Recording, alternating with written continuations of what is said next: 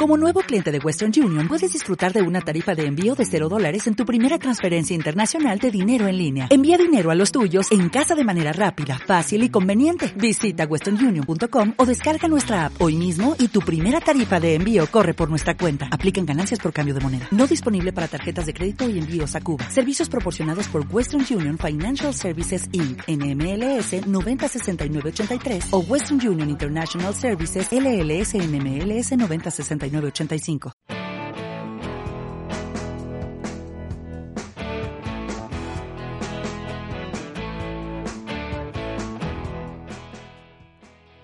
Bienvenidos y bienvenidas al Faro de Alejandría, un espacio producido por jóvenes humanistas, Asociación Académica de la Universidad Complutense de Madrid, en colaboración con Inforadio.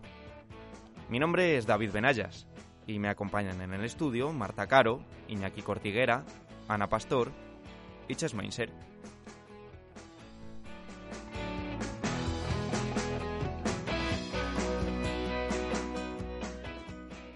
En el capítulo de hoy, Historia o Barbarie, hablaremos sobre divulgación e historia pública. Los aquí presentes nos encontramos en un combate por la historia, del que participan estos últimos días también nuestros dos invitados, Historia en Meme y Puto Miquel. Este es un programa que nos hace mucha ilusión hacer. Así que, comenzamos.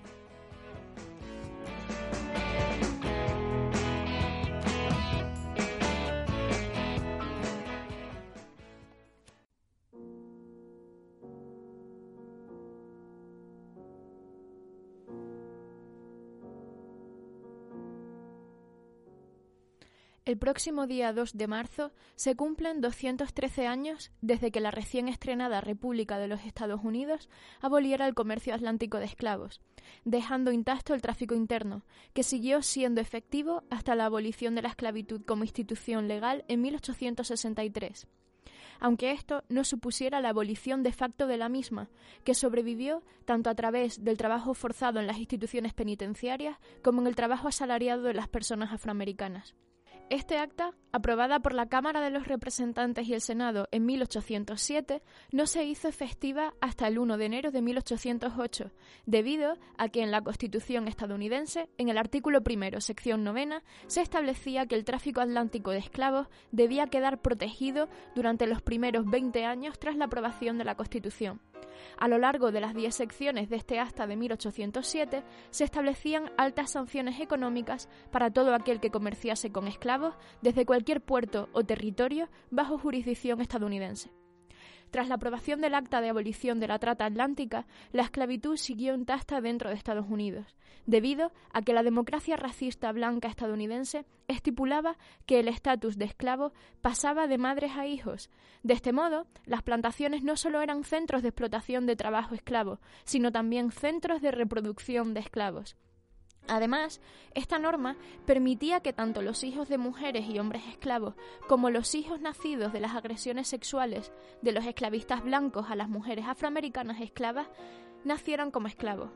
Así se exoneraba al esclavista de la agresión y se cerraba la asociación unívoca entre blanquitud como derecho a la propiedad y a la ciudadanía y negritud como estatus de mercancía. En palabras de Nadine Ehlers, apariencia física, raza y esclavitud se volvían conmensurables. La racialización, como proceso histórico, se convertía en condición ontológica a priorística.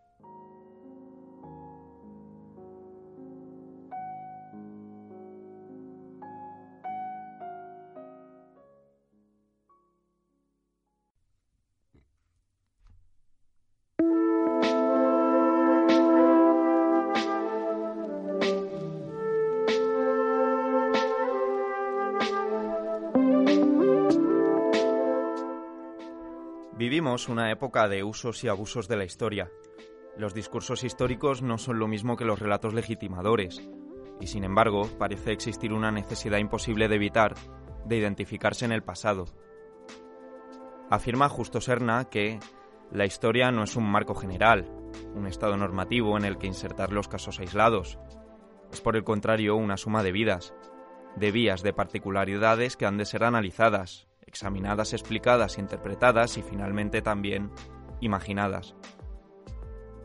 Casi todo tiene su explicación, aunque no necesariamente su justificación. Casi todo ha de ser comprendido, aunque no necesariamente para ser salvado. Con ese ánimo hemos de hacer historia, apartándonos de lo típico, de lo pintoresco, de lo esquemático y sobre todo de lo dogmático.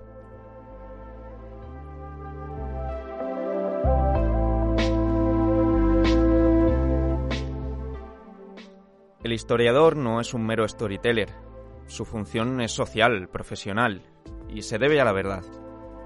Cuenta con unas normas hermenéuticas y deontológicas. ¿Es posible reconstruir el pasado? No, desde luego, puesto que el pasado es una construcción, una imagen, no una realidad. Podemos acercarnos a la comprensión del pasado, pero solo si nos evadimos momentáneamente del contexto del presente. ¿Cómo acercarnos a aquellos que nos precedieron?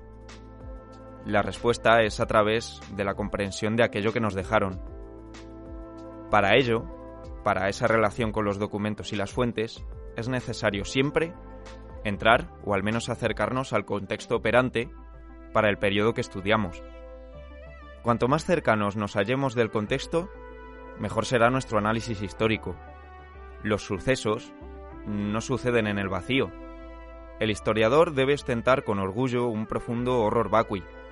Debe tener siempre el mayor número de cosas en cuenta para desarrollar una buena historia.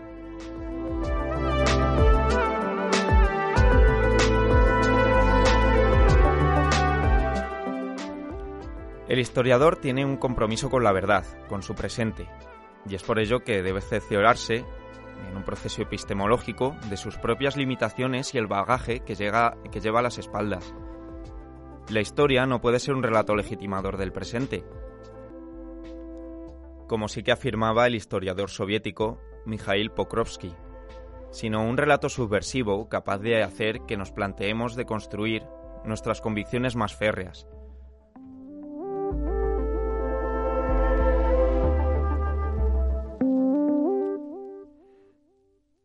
El pasado es un país extraño, y por tanto no puede ser interpretado con las coordenadas del presente.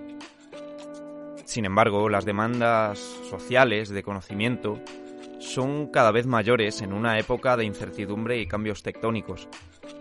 Los relatos del pasado conforman identidades y le dan a los seres humanos unas cosmogonías dentro de las cuales interpretarse ante un presente cambiante. Sin embargo, la función de la historia al contrario que la del relato moral, es entender el pasado, dentro de sus propias coordenadas históricas. Los americanos, por ejemplo, están enamorados de su pasado. History Channel, los juegos de ordenador, los grupos de reconstrucción y recreación histórica. Hay, al igual que en España, un deseo de acceder al pasado, de descifrarlo, en numerosas ocasiones desde una clave nacional, en general, nuestra cultura fomenta un sentido del pasado que choca con lo que los historiadores han documentado, como auténtico y que refuerza muchas de las nociones populares sobre la historia.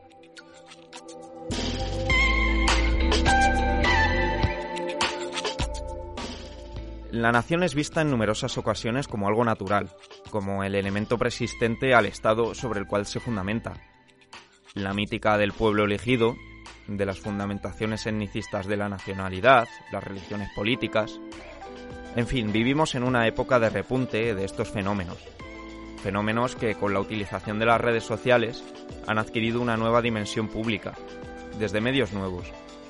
En la era de la posverdad y la posmodernidad, nos hallamos con que los nacionalismos viven una revitalización en un mundo cada vez más superestructural a nivel político y económico, es curioso cómo la materialidad de las condiciones de vida ha provocado muchas veces que reflorezcan estos dormidos espíritus nacionales, estos Volgeist.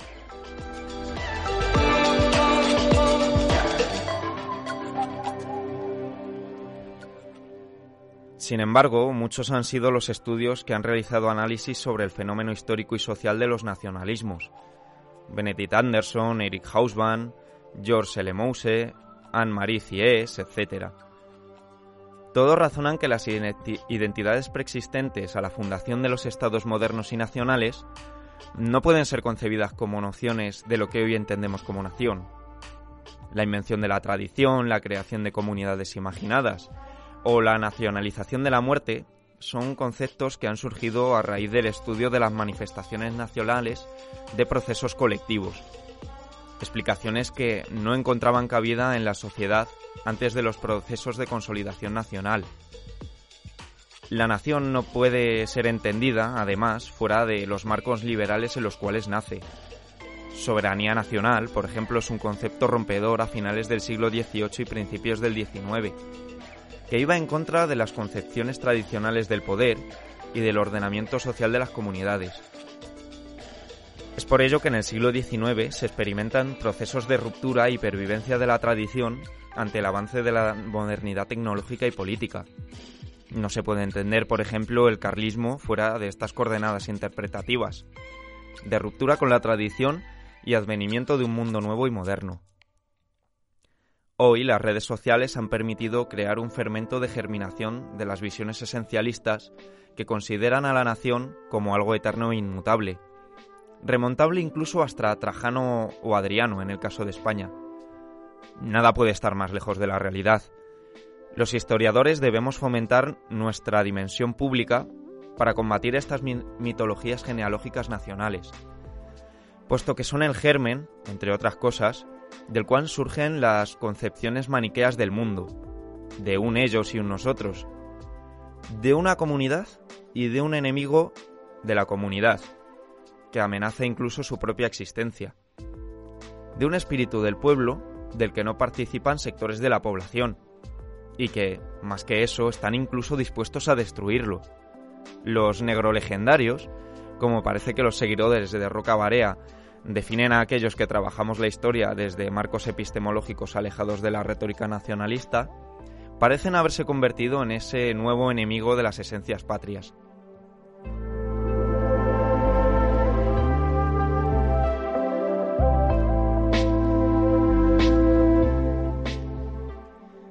Y este es un problema que nos encontramos también en las escuelas.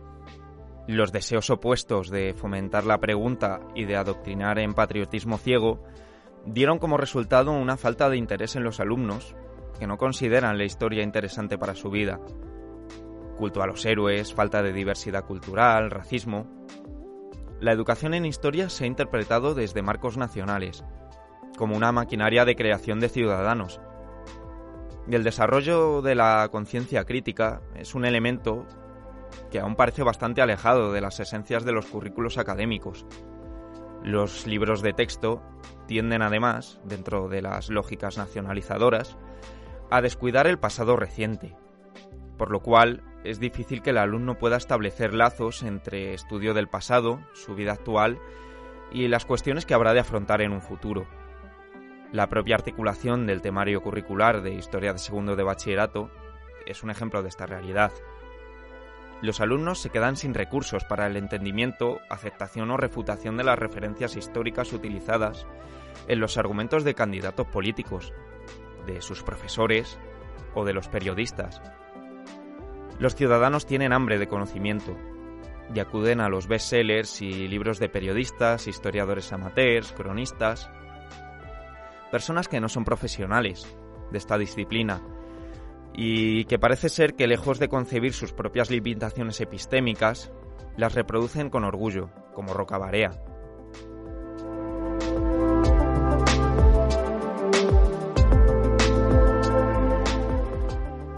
La historia debería abrir al alumno el gran registro de la experiencia humana.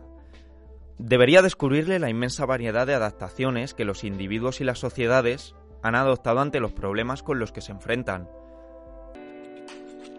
y debería revelarles las consecuencias que originan las distintas opciones adoptadas. Al estudiar las opiniones y decisiones del pasado, eh, los alumnos deben afrontar los problemas y opciones que actualmente, con mayor conciencia de las posibilidades que existen y las probables consecuencias de cada una, pueden adoptar. ¿Quién habla entonces en nombre de la historia? Como profesionales parece que entendemos la importancia de estudiar el pasado y sin embargo, hasta en el nivel más básico, la enseñanza de la historia, en las escuelas, nos retan las nociones populares de lo que el pasado debería ser.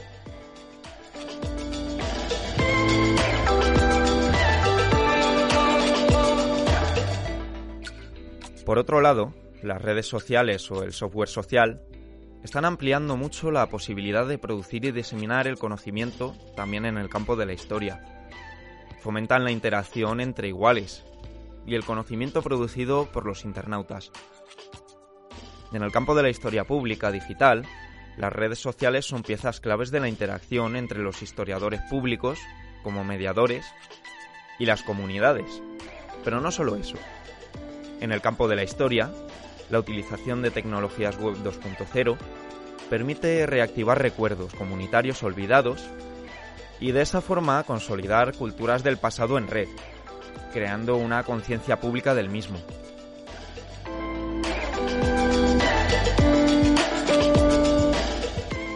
El papel de los historiadores públicos es a menudo coordinar, filtrar o contextualizar el conocimiento del pasado disponible en Internet, al igual que colaborar con la audiencia y crear nuevas formas profesionales de lograr crear conocimiento. Las redes sociales mueven información y crean comunidades interactivas. Obligan a acercarse con prevención a las mentiras que se publican como si fueran informaciones veraces transmitidas por el comunicador en Internet. Y el giro digital ha afectado la relación entre historiadores y los corpus de fuentes primarias, también a la relación entre estos y su público.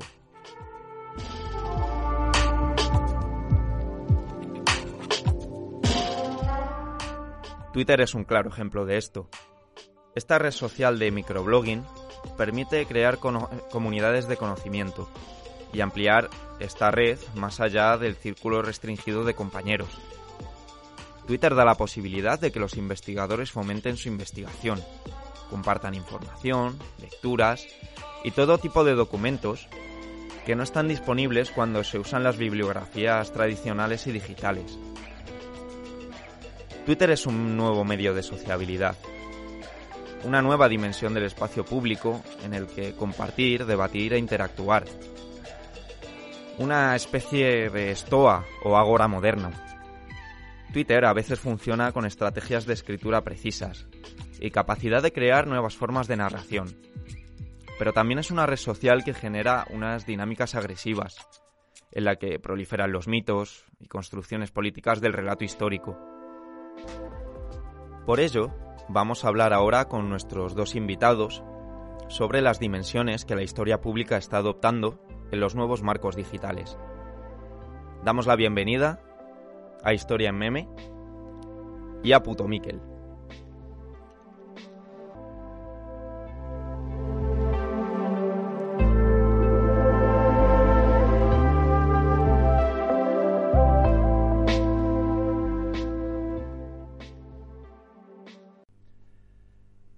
Y como lo prometido es deuda, estamos ahora mismo en el estudio de radio, después de un interesante debate sobre cuestiones de sincretismo cultural, con Marta Caro, nuestra colaboradora habitual.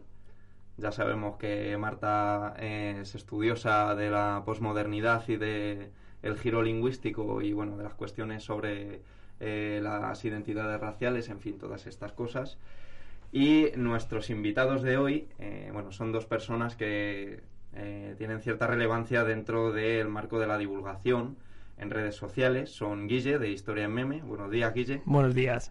Eh, y bueno, Miguel de Puto Miquel. Miquel de Puto Miquel, pero sí. vale, vale. Nos escucha desde Inglaterra. Nos hemos vuelto internacionales. Eh, bueno, quería preguntaros, bueno, Marta ya sabemos todos quién es, eh, es colaboradora del programa, tal, pero si nos pudierais hacer vosotros dos una presentación, eh, si os parece, de, bueno, quiénes sois, de dónde venís, em, cuál es la labor que desarrolláis en cuanto a la divulgación histórica. Si os parece bien, empezamos por Guille, que le tenemos aquí en el estudio. Bueno, pues yo, a ver, eh, yo estudié historia en la, en la autónoma, tanto la carrera como el máster, y la verdad es que cuando empecé con la página en Twitter, mm, ni yo mismo pensaba que eso podía llegar a ser divulgación, porque empezó siendo aburrimiento, y todo lo que veía gracioso en clase lo intentaba pasar a memes a forma de, de un resumen, y con el tiempo sí que me he dado cuenta que sí que puede llegar a ser divulgación, porque hay gente que, que creo que aprende con lo que yo con lo que yo subo a redes. Y es que básicamente eso, porque es que no, no empecé pensando voy a hacer un proyecto de divulgación, sino yo voy a hacer un proyecto de humor relacionado con historia y los efectos secundarios de eso fueron que sirven para divulgar, resulta. Y básicamente es eso. Y eso se ve claramente en los ataques que los negros legendarios te profesan. Pasemos ahora a Miquel. Eh, bueno, buenos días desde las Islas Británicas. La pérfida Albión. La pérfida Albión, anterior anteriormente conocida como Europa, ahora conocida como ese país extraño. Eh, bueno, háblanos un poco de ti. Bueno, pues yo, Miguel, em, empecé, o sea, hice un máster en Uso en Qatar y luego estuve trabajando ahí un tiempo y me di cuenta de que quería hacer algo porque, a ver, la vida en Qatar es muy aburrida, entonces quería hacer algo de divulgación y tal. Y empecé con el canal de YouTube hace un año. Y empecé sobre todo en, YouTube, empecé a hacerlo un poco chorras, un poco millennial y a medida que fui avanzando me di cuenta de que en verdad el problema que tenemos con la historia y con la divulgación histórica es que se perpetúan los mismos discursos que muchas veces tienen a una un espectro ideológico concreto. Entonces que había que hacer un tipo de divulgación un poco más politizada y eh, me metí más en eso. Todo, en YouTube últimamente, pero en Twitter como me lleva menos tiempo y es más inmediato, pues también tengo mis veretes.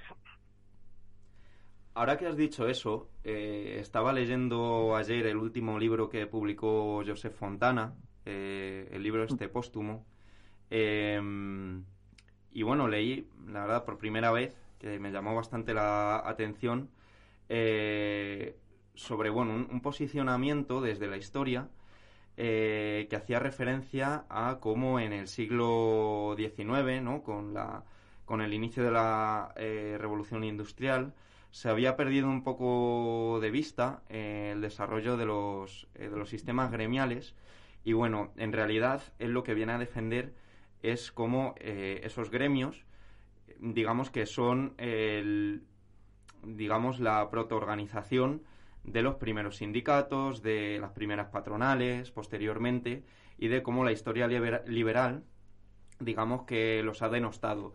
Eh, ya no solo en la propia historiografía profesional, sino que eso ha calado también en el discurso público. Eh, ¿Cómo creéis vosotros que las ideologías, las formas de, entender el mundo, la cultura, eh, repercuten en los relatos históricos? Pues yo creo principalmente que como esas formas de ver de historia llegan a la gente en primer lugar por la educación, por la educación que recibimos en el colegio, y como la historia tampoco es que esté muy bien dada en el colegio, ya es como que un germen que nos meten dentro desde pequeñitos y luego empieza a crecer. Y lo peor no es lo que nos dan en el colegio, lo peor es que cuando nos dejan de dar historia, yo creo que la gente empieza a buscar historia, no que la busque explícitamente, pero que se empieza a encontrar historia en un montón de sitios y tampoco se para mucho a ver si esa historia es válida o no. Y por ejemplo, podemos encontrar un montón de revistas históricas en los kioscos que se mueven más por, por aniversarios o, grandes fechas que por una intención real de, de llevar un, un tema al, gran público. Y yo creo que ese es el principal error. Sí, mm, eh, de eso he hablado también en, la previa. Sí. No, que iba a decir que, o sea, que coincido totalmente con Guille, pero, pero que es verdad que que luego incluso a posteriori se deja como como a tanto a las fechas y esto y no se llegan a entender los procesos, no se llega a intentar entender cómo los procesos también están ideologizados y cómo el entendimiento de pues es que por ejemplo esta mañana que ha salido el artículo este del país que se repiten tópicos de, de la historia que en la historiografía están más estudiados, pero es verdad que en el público general no llegan. Eh, hablas del artículo de Henry Kamen, ¿no? Con respecto a, a la reconquista. claro que Henry Kamen dice, la reconquista no existió. Y lo dice de una forma como muy muy periodística, muy del titular, muy de llamar la atención. Y la gente salta. Y es como, ya, pero es que este si lo que buscáis es un análisis más pormenorizado, obviamente esto existe desde hace muchos años pero en la historiografía. Pero es que ese salto de lo que se da en la historia más a nivel, digamos, superior, por decirlo de alguna forma, a lo que se da en el colegio, que es al público general, que luego pierde interés en la historia, como ha dicho Guille, pues es muy distinto. Hay un salto ahí categórico muy grande. Claro. Eh, eso me sugiere también otra pregunta, que es el papel que los hispanistas han tenido en el desarrollo de, de las corrientes historiográficas dentro de España. Y cómo, y bueno, pues sí que es verdad que han eh, favorecido mucho el conocimiento de nuestra propia historia, pero bueno, es curioso, ¿no? Cómo eh, en un momento, precisamente, en el que eh, estamos hablando de, bueno, la leyenda negra, todas estas... eh, en fin, eh, todas estas historias que, que se promulgan desde mm, diferentes medios editoriales, ¿no? Y desde Rocabarea, es curioso cómo, bueno, pues es precisamente un medio como El País, que se supone que es progresista, ¿no? Intenta contestar a esa, a esa dinámica y a esa retórica precisamente con, con un hispanista, ¿no? Que bueno, no es por ser racista ni nada de eso, ¿no? Pero no deja de ser curioso. A lo mejor he sonado un poco a, a gilipollas con esto último. No sé. Y O Marta sea, me está es que mirando...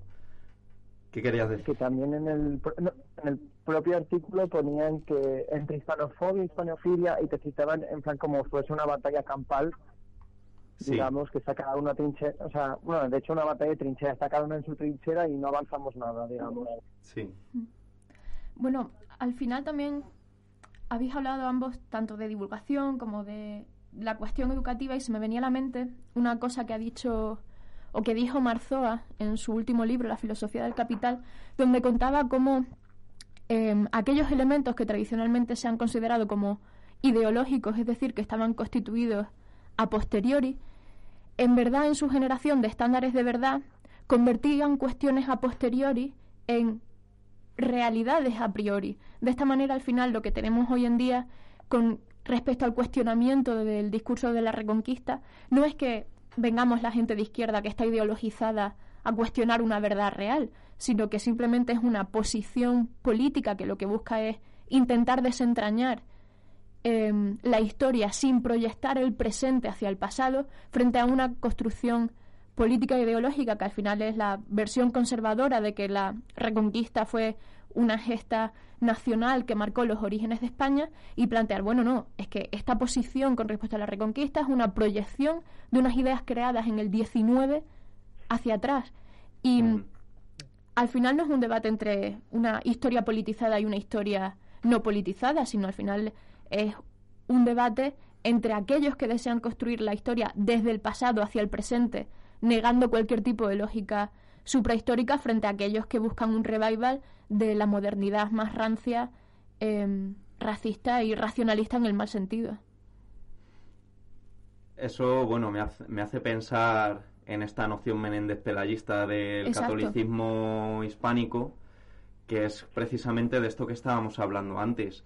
Eh, la, la- la- la práctica del catolicismo, muchas veces, que es lo que hemos hablado antes, eh, se sustenta sobre bueno paradigmas eh, culturales que son paganos, ¿no? Y, y, bueno, pues parece que mm, tal y como se ha desarrollado esa historia, parecería como que bueno, pues España es la nación entre comillas más católica que existe, eh, que, que dentro de, de su propio ser, ¿no? Eh, esencialista, pues estaría metido ese catolicismo eh, que se remonta a los reyes católicos y todo esto, cuando en realidad eso a nivel popular no se traducía de esa misma manera. Entonces es esto que dices tú, como los discursos políticos desde el presente eh, permean en ese pasado e incluso lleva- llegan a producir esos relatos históricos eh, que no dejan de ser eh, no relatos históricos, sino relatos morales de legitimación de diferentes posturas políticas.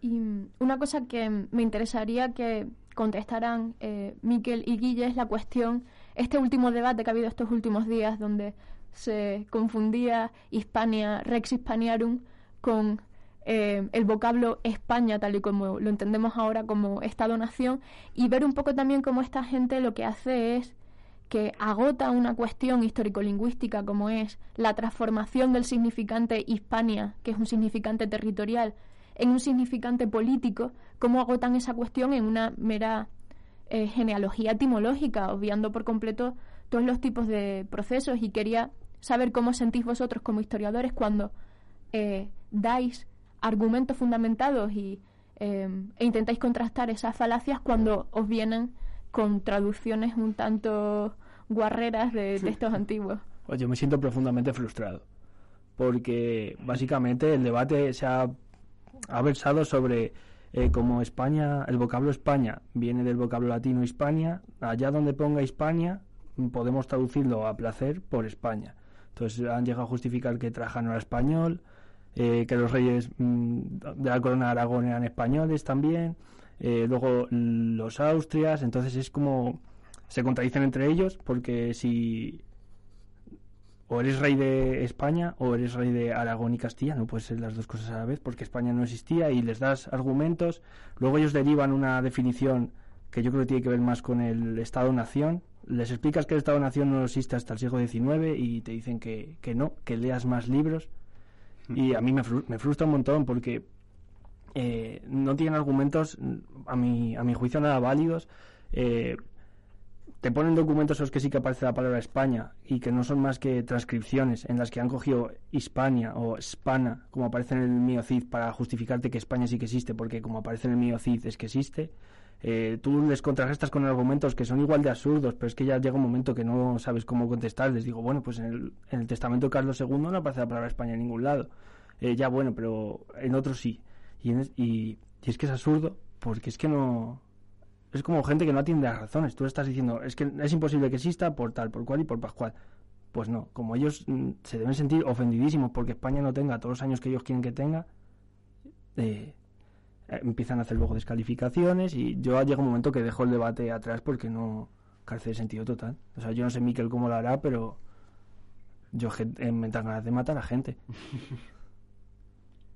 Sí, o sea, yo creo que es lo que dice Guille, que es que no llegamos a ninguna parte porque, por ejemplo, yo puedo sacar una fuente en la que no se menciona España como el testamento de Carlos II y alguien me puede decir, sí, pero aquí López de Vega habla de España y es como, bueno, sí que hay un proceso, es verdad que no en 1812 de repente de la noche a la mañana surgió la idea de la nación y ya está, ¿sabes?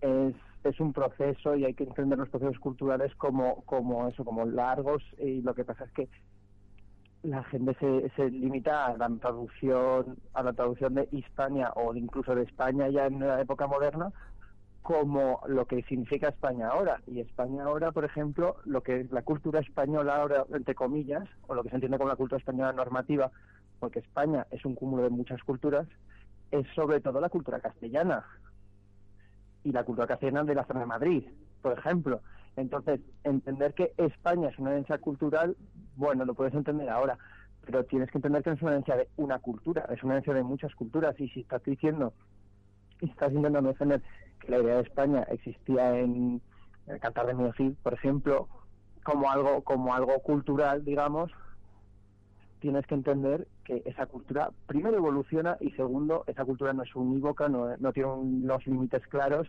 y no es lo mismo, no se va a sentir igual de español eh, dos personas en el mismo estado español hoy mismo como para hacerlo en un momento en el que no había una unidad política ni había unos entes y unas construcciones y unos sistemas de derecho y unos sistemas de entenderse a sí mismo o entender al súbdito del rey de, de formas completamente distintas. Entonces no, no puedes trasladar y decir voy a datar con carbono 14 la idea de España, porque no puedes, porque al final es una abstracción y una abstracción está sujeta a muchos cambios.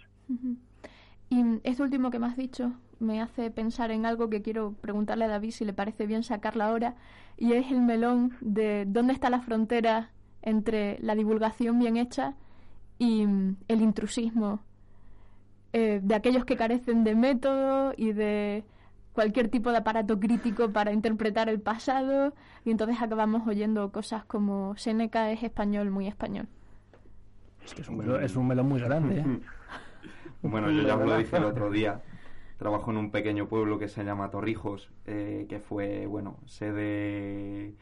Em, sede del marquesado de los señores de Maqueda y Ocaña, eh, es decir, de Gutiérrez de Cárdenas y de su esposa Teresa Enríquez.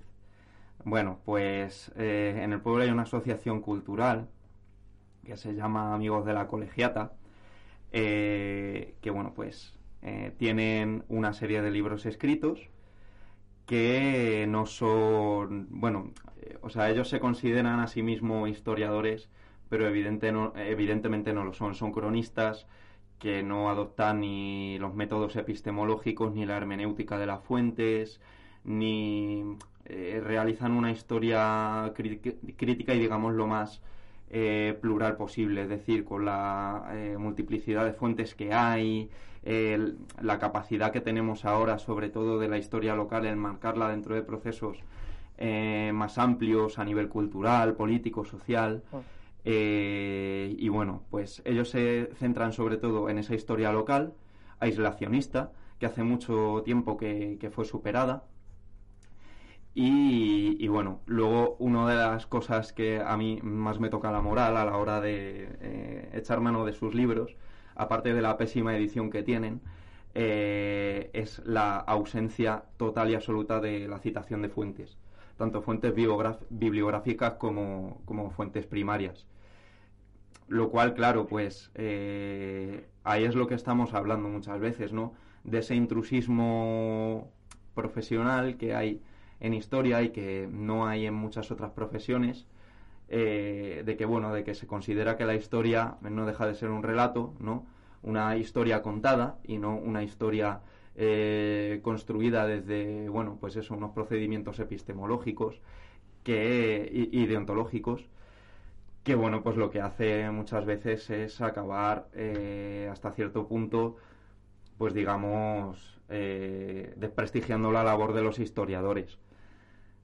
Eh, es, es, algo que, bueno, a, mí me duele mucho en el alma, pero bueno, pues eh, yo creo que, que en, Twitter, por ejemplo, que yo considero que es uno de los nuevos espacios públicos de debate, ¿no? Lo que he dicho antes, la, la, nueva estoa.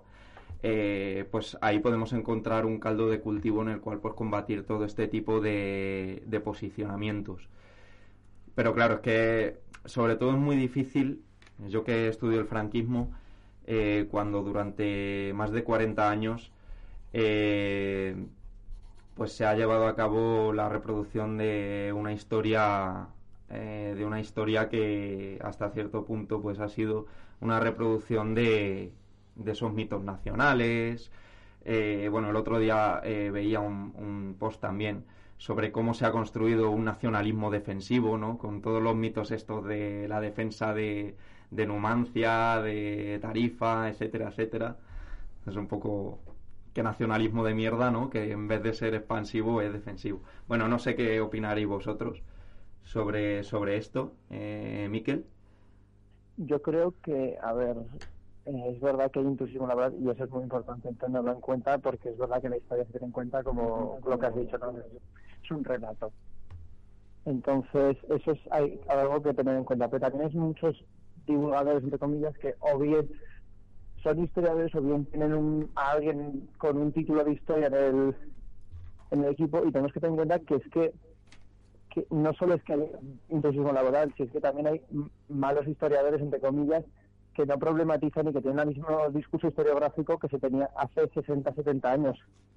De que la fuente y no, no la sitúo en un contexto, no, no intento estudiar la hermenéutica de cómo se ha producido, no, no, no llegan a nada más. Entonces, entonces eh, yo creo que hay una cosa muy importante que hay que tener en cuenta que es el otro día lo vi en Twitter, alguien denunciando que alguien ponía historiador en su biografía y luego ponía su ideología, digamos, ¿no? En plan marxista, lo que sea. Sí. Y la gente, y alguien diciendo, es que cómo se le ocurre decir historiador y luego anunciar tu ideología, es como si si un médico me fuese a tratar y luego me dijese que es em, que cree en la homeopatía, por ejemplo, cosas así. Y dices, no, pero es que no hay que hay que tener en cuenta que todas las personas van a tener un, sesgo ideológico. Lo, lo importante es ser consciente del mismo también, porque eso te permite hacer una mejor praxis. Entonces yo creo que eso hay que tener en cuenta tanto el intrusismo, pero como el sector que es más vocal, yo creo a veces, o más agresivo en cuanto al discurso histórico, que es el que viene de, un, de una historiografía de hace 70 años. claro, del positivismo y de bueno, las, la hermenéutica rankiana, ¿no? que en realidad no, no es hermenéutica porque no hay una lectura crítica de las fuentes. Y, y bueno, eh, eso que has dicho es lo que decía Hausmann, ¿no? De hacer una historia, una historia crítica, pero desde posicionamientos políticos y sociales. Lo cual no le quita, pues eso, mérito porque es capaz de también, eh, pues, cerciorarse de cuál es su bagaje político y cultural. Y, y bueno, sin embargo, pues, abstraerse hasta cierto punto de él. Que bueno, es que supongo que es un poco lo que hacemos todos a la hora de hacer historia o lo que intentamos hacer. Em, a mí me gustaría... Claro, darte cuenta de tu propio sesgo. Claro. A mí me gustaría hacer una pregunta directamente a Mikel, el que está trabajando ahora en el ámbito británico, y es cómo se ve eh, la divulgación allí, porque precisamente esta mañana Iñaki estaba comentando el caso de Mary Bird, la estudiosa o clasicista y estudiosa de Roma, su libro divulgativo SPQR. Eh, ¿Cómo ves tú eh, la cuestión de la relación entre divulgación historia en Gran Bretaña o Reino Unido? Yo creo que está mejor visto. O sea, a nivel, por ejemplo, de ir becas y tal, eh, mucho que seas activo en redes sociales con temas de, aunque no, no tiene que por qué ser como una Merivir, obviamente, porque Merivir solo hay una Merivir, pero sí de hacer divulgación y de intentar engaging con el público, esas cosas que lo llaman. Todo eso es muy importante tenerlo y creo que sí que hay un mayor balance, aunque es verdad que eh, muchos académicos aquí están sobre sobreexplotados y no les da la vida y otros que son de la plana más vieja que no tienen dicen esto es la última de mis prioridades aunque sea importante tengo tantas otras cosas que no me voy a dedicar a eso pero sí que se está intentando sobre todo en los últimos yo creo que 15 años más o menos eh, dej- dejar que sea compatible que un académico tenga un discurso menos académico menos formal en el cual puede divulgar sus ideas a un público más general Eh, y bueno, eh, hablando también de esto, eh, yo quería preguntaros eh, acerca de la epistemología que manejamos muchas veces a la hora de hacer historia. Eh, cuáles son los métodos que tenemos que, que realizar, eh, bueno, cómo hacemos historia, cómo consultamos las fuentes, cómo lo englobamos luego todo dentro de una historia más, eh, pues eso, más global. ¿Qué es lo que hacéis vosotros generalmente en cuestiones epistemológicas sobre historia? Bueno, yo creo que esto enlaza bastante bien con lo de poner la ideología detrás.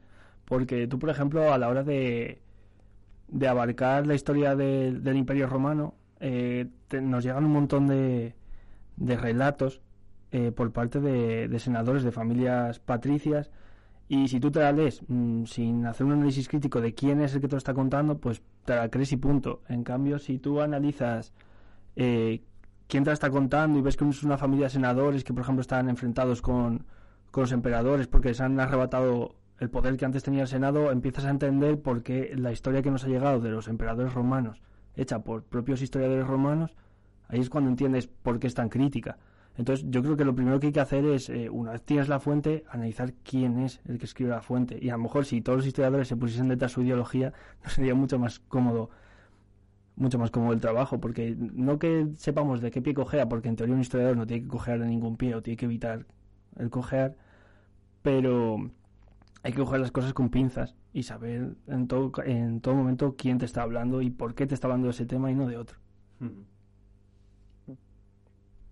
Yo, bueno, yo es que lo que hago sobre todo arqueología, entonces ahora es un- una epistemología bastante diferente. Pero básicamente, a ver, mi trabajo ahora es de estudiar género eh, e islamización, entonces lo primero que tengo que hacer es estudiar cómo se han estudiado, cómo se han creado estos conceptos del concepto del Islam desde Occidente, el concepto de la mujer musulmana desde Occidente y de construirlos para intentar totalmente o en la medida de lo posible, al menos, eh, deshacerme de mis propios sesgos y de lo, lo que he estado criado, digamos. Entonces eso eh, requiere también leer muchas voces diversas, digamos, también en el panorama actual de feminismo islámico, em, sociología del mundo islámico actual, para al menos eh, formarme en, voces diversas, digamos, y luego una vez pueda estudiar ya lo que es el registro arqueológico, eh, incorporar eso, incorporar esas ideas y tratar de un poco romper con los esquemas que ya estamos eh, determinados a pensar del Islam, por ejemplo, que el Islam se entiende como una categoría casi casi atemporal. Y cuando se dice ahora de cómo es el Islam ahora, dices, es que es el Islam de hace 1500 años o es retrógrado, no sé qué. Y no se entienden los procesos que transforman y que reinterpretan y resignifican eh, esa categoría, digamos. Yo simplemente para ir cerrando decir que estoy completamente de acuerdo con, con Miquel y añadir que quizás el gran problema de la historia es que em, no ha sabido ver cómo desde la filosofía, o al menos desde principios del siglo XX, la filosofía tiene muchísimas cosas interesantes de decir sobre cómo se construyen los sujetos, cómo se construye el yo frente a un otro, y que mm, pueden aportarnos mucho a la hora de, de plantearnos cómo interpretar el pasado y cómo evitar proyectar el presente. Y al final lo que ha dicho Miquel de la deconstrucción, de deshacer las certidumbres ahora y proyectar Em, el, lo que somos ahora hacia un escenario donde no sabíamos qué es lo que fueron, eh, al final aplicar un poco esa, esa ontología del presente Foucaultiana viene siendo de gran utilidad. Y no sé si tenemos tiempo para más, pero yo creo que no. Entonces. Sí, creo que. Sí, si queréis podemos dejar aquí el debate y retomarlo en algún otro programa que creo que será de mucha utilidad. Sí, pues bueno, lo dicho, muchas gracias a Guille y a Miquel por haber participado. Eh, y bueno, pues damos paso, damos paso a la despedida del programa. Entre las controversias y debates, como hemos visto, los historiadores profesionales que apoyan la historia pública se adhieren a la meta de llegar a un público diverso, con la historiografía más reciente. Según explica Leon Litwack, el estudio del pasado nunca ha sido más inclusivo, más variado en su enfoque, más imaginativo en su metodología y sobre todo más sensible a la variedad de documentación cultural. Voces ahogadas hace mucho se escuchan ahora y se integran en los estudios de la historia personas antaño marginadas. Durante las tres últimas décadas, este ha sido claramente el desarrollo de mayor importancia y mayor alcance en la redacción y en la enseñanza de la historia. El hecho de incluir nuevas voces, diálogos y experiencias ha transformado profundamente la manera en que pensamos, hablamos, escribimos y hacemos eh, historia del pasado. Los historiadores deben hablar en nombre de la historia y emplear todo su esfuerzo en protegerse de ese derecho de intrusión, ya sea por parte de organismos gubernamentales, de juntas escolares, de juntas de universidad, de comisiones de libros de texto, o de los que se autonombran censores o partidistas políticos.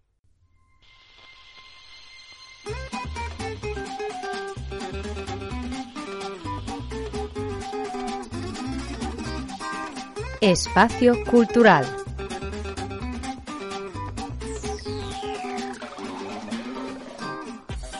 Fotografías inéditas de 1936 un congreso sobre el Madrid Islámico y otro sobre estudios LGTBI.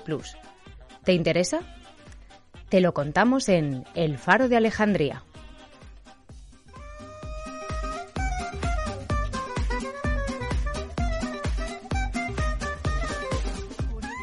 Hasta el 16 de mayo de 2020 puedes visitar en Barcelona la exposición Gráfica anarquista, fotografía y revolución social de 1936 a 1939 inmortalizadas en la historia, las fotografías de la Oficina de la Información y Propaganda de la CNT-FAI son objeto de esta exposición, organizada por el Archivo Fotográfico de Barcelona, el Observatorio de la Vida Cotidiana, la Fundación de Estudios Libertarios Anselmo Lorenzo, emplazada en Madrid, y el Ateneo Enciclopédic Popular.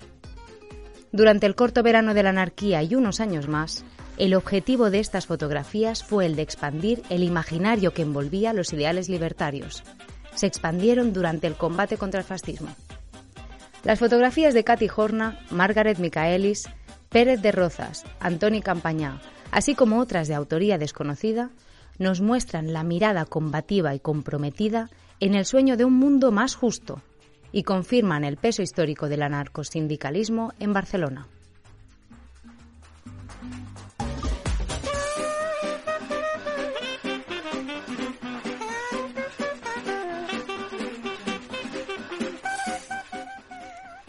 ¿Eres un gato o gata de Madrid?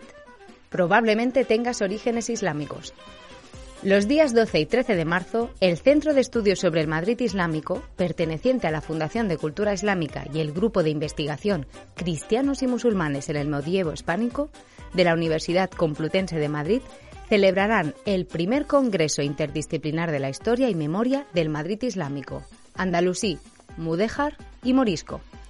La entrada es totalmente libre. Seguro que nos encontramos por ahí.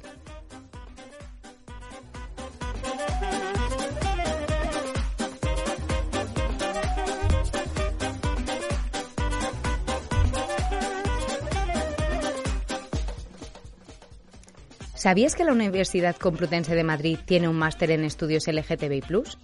Si la respuesta a esta pregunta es sí, seguro que conoces Maricorners, el Congreso Internacional de Estudios Interdisciplinares LGTBI en español. Si no es así, apunta en la agenda. Los días 7, 8 y 9 de octubre de 2020 tendrá lugar el Congreso en Madrid. El Call for Papers acaba de cerrar y las redes de Maricorners se han hecho eco de la cantidad de propuestas recibidas de hasta 13 países distintos. Las áreas temáticas son interdisciplinares, lingüística, traducción, historia, ciencias audiovisuales de la información, arte, sociología, educación, arquitectura, psicología, etc. Pero lo más interesante de este congreso es que las propuestas podrán presentarse en formato comunicación, mesa redonda, póster o performance. ¿Os atreveríais? Seguro que sí.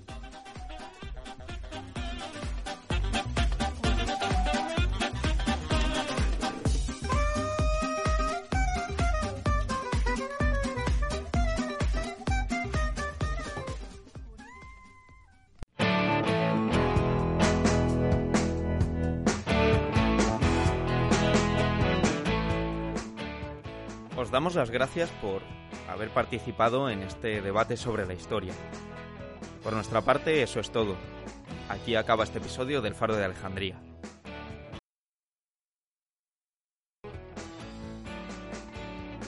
Os recordamos que podéis seguir en contacto con nosotros a través de nuestro correo jóveneshumanistas16.gmail.com o en nuestras redes sociales, en Twitter, arroba jhumanistasUCM, en Facebook Jóvenes Humanistas, Asociación Académica UCM, o en Instagram, Jóvenes Humanistas UCM.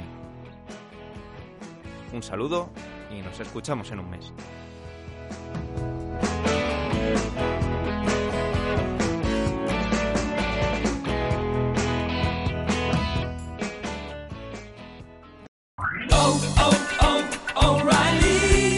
¿Necesitas ayuda? En O'Reilly Auto Parts te ayudamos. ¿Necesitas algún consejo? Te aconsejamos. Nuestros profesionales en autopartes están siempre disponibles para ayudarte a encontrar lo que necesites. Excelente servicio al cliente es solo una de las ventajas que ofrece O'Reilly Auto Parts. Los profesionales en autopartes. oh, oh, O'Reilly